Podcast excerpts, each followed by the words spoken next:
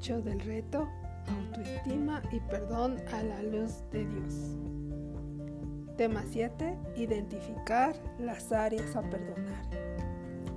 Seguimos en los pasos previos antes de llegar al taller de autoperdón. Y en este tema que trata sobre identificar ubicar el área donde se encuentra la herida para después perdonarla, debemos cuestionarnos de qué me arrepiento, de haberme tratado mal, de haberme hecho yo mismo daño. Para sanar y perdonar debemos identificar qué exactamente queremos perdonar.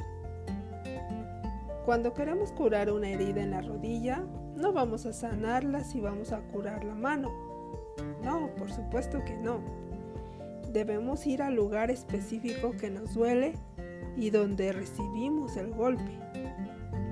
¿De qué te quieres perdonar?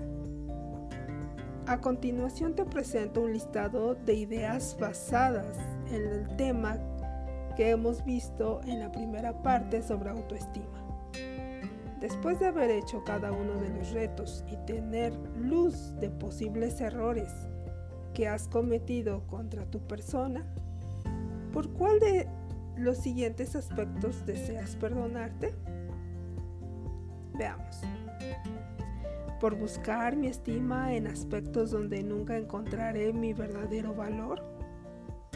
Por tener actitudes conformistas en mi vida por no creer en mí mismo, por creer en etiquetas negativas, calificativos dañinos que me han impuesto,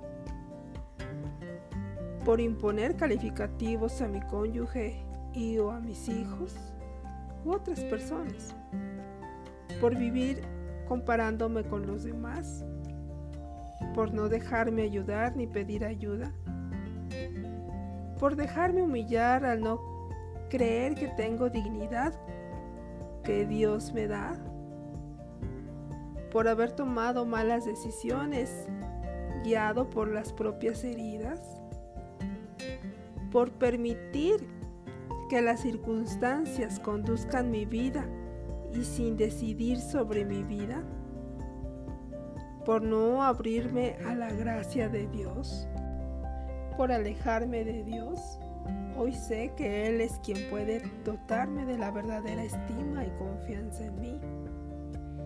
Por haber alejado de mi vida a cierta persona. Y si hay alguna otra situación por la que desees perdonarte, descríbela. Reto. Con base en la lista que se expuso en el tema, Meditaré qué situaciones debo y quiero perdonarme. Escribiré porque quiero hacerlo con las situaciones que he elegido en hacer. Oración. Pide al Espíritu Santo con tus propias palabras la luz para realizar este reto.